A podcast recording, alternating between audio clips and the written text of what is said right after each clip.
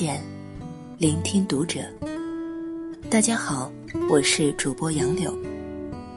今天要和大家分享的文章来自作者艾小羊。不怕麻烦，才能拥有高配人生。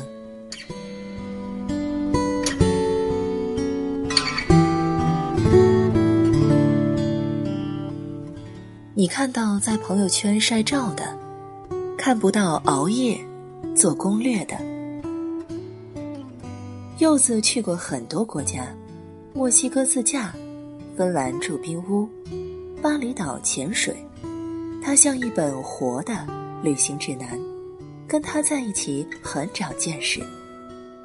很多姑娘都想做有见识的人，不可否认，旅行是特别好的增长见识的机会。然而去同一个地方，跟团游所获得的知识与见识，与像柚子这样精研攻略，自己规划旅游线路，连只有当地人知道的老灯塔都能被他从谷歌地图上找出来，是完全不一样的。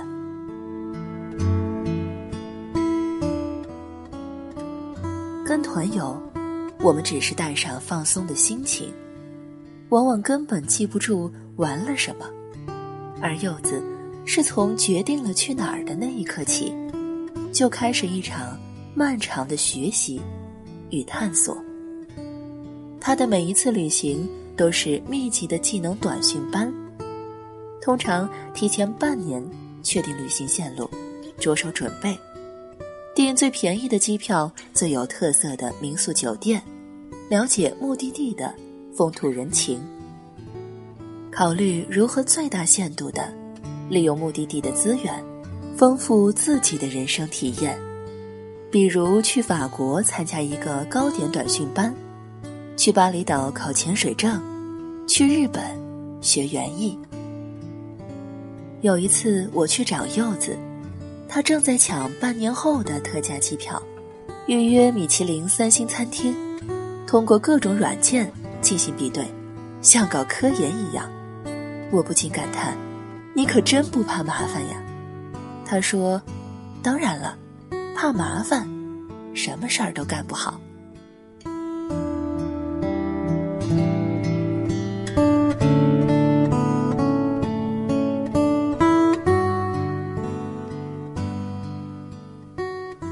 工作狂与生活狂有同样的内涵。我身边有另外的朋友，逃离北上广，去云南追求品质生活。我问他是不是没事儿就发呆，他说，我每天都很忙。他租的房子就是普通民居，天空很蓝，但房子很破。每天他都琢磨怎样让房子看上去更像是他自己的。光是一扇木门，他就涂了五遍油漆，最后终于达到自己想要的颜色。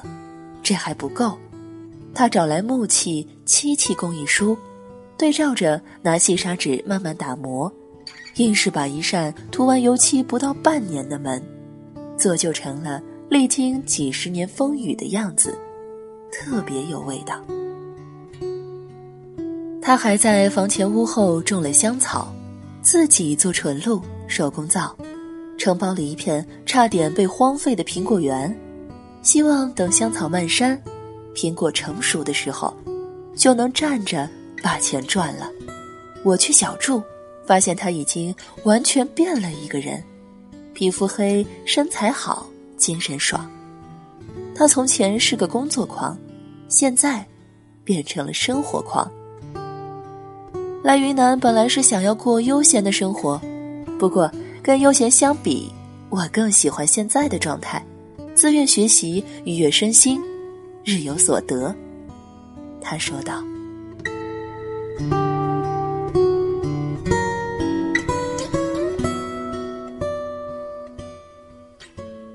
好的生活从来不能怕麻烦。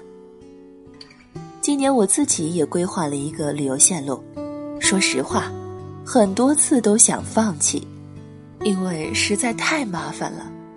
但柚子一直鼓励我，他说，我能做到的事，你一定也能。跌跌撞撞的一路逼自己走过来，回头去看，发现不知不觉已经在一个之前完全不熟悉的领域成了半个专家。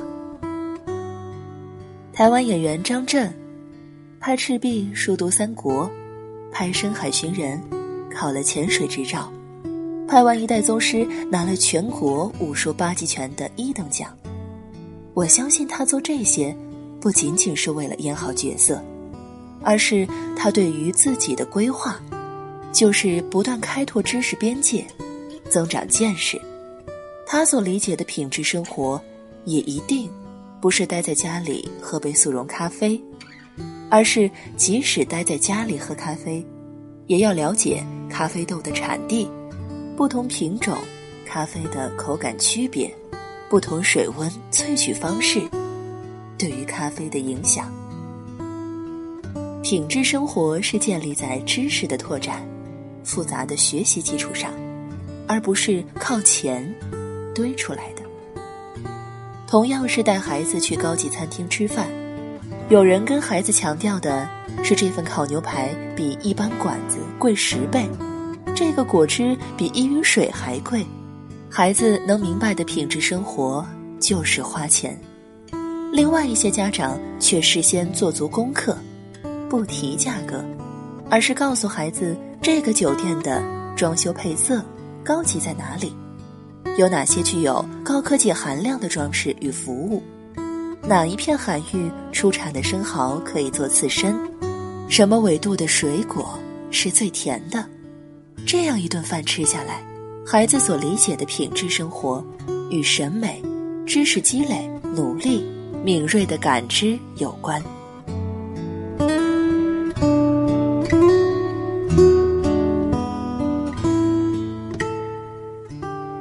见识是被勤奋养大的。我们说到高品质的生活，有见识的姑娘，很容易只看到结果。一个人有出众的红酒知识、园艺知识，懂茶道、香道，很会玩，知道自己要什么。于是我们说，哇，这个人活得好有品质，我想过他那样的生活。可是无论你有多少钱，这样的生活都不是摆在你面前拿来即可的，而是靠积极拓展知识边界得来的。我所见到的有见识的人，没有一个是怕麻烦的人，生活品质很高的人，也没有一个是懒人。无论增长见识还是追求生活品质，都需要花费精力与气力，拼的是谁钻研得更深。那些怕麻烦的人，其实他们所能享受的，只能是自己的懒散。工作做不好的人，当了全职太太，照样不合格；连玩都不会的人，工作其实也很难做好。那些能把一辈子过成几辈子的人，没有一个真正的懒人，是不断探索的激情，造就了有见识的人，高品质的生活。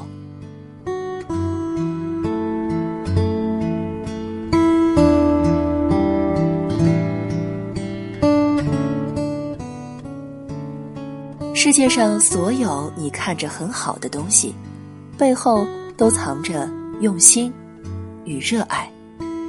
好的生活从来不能怕麻烦，活着就是一件麻烦的事儿。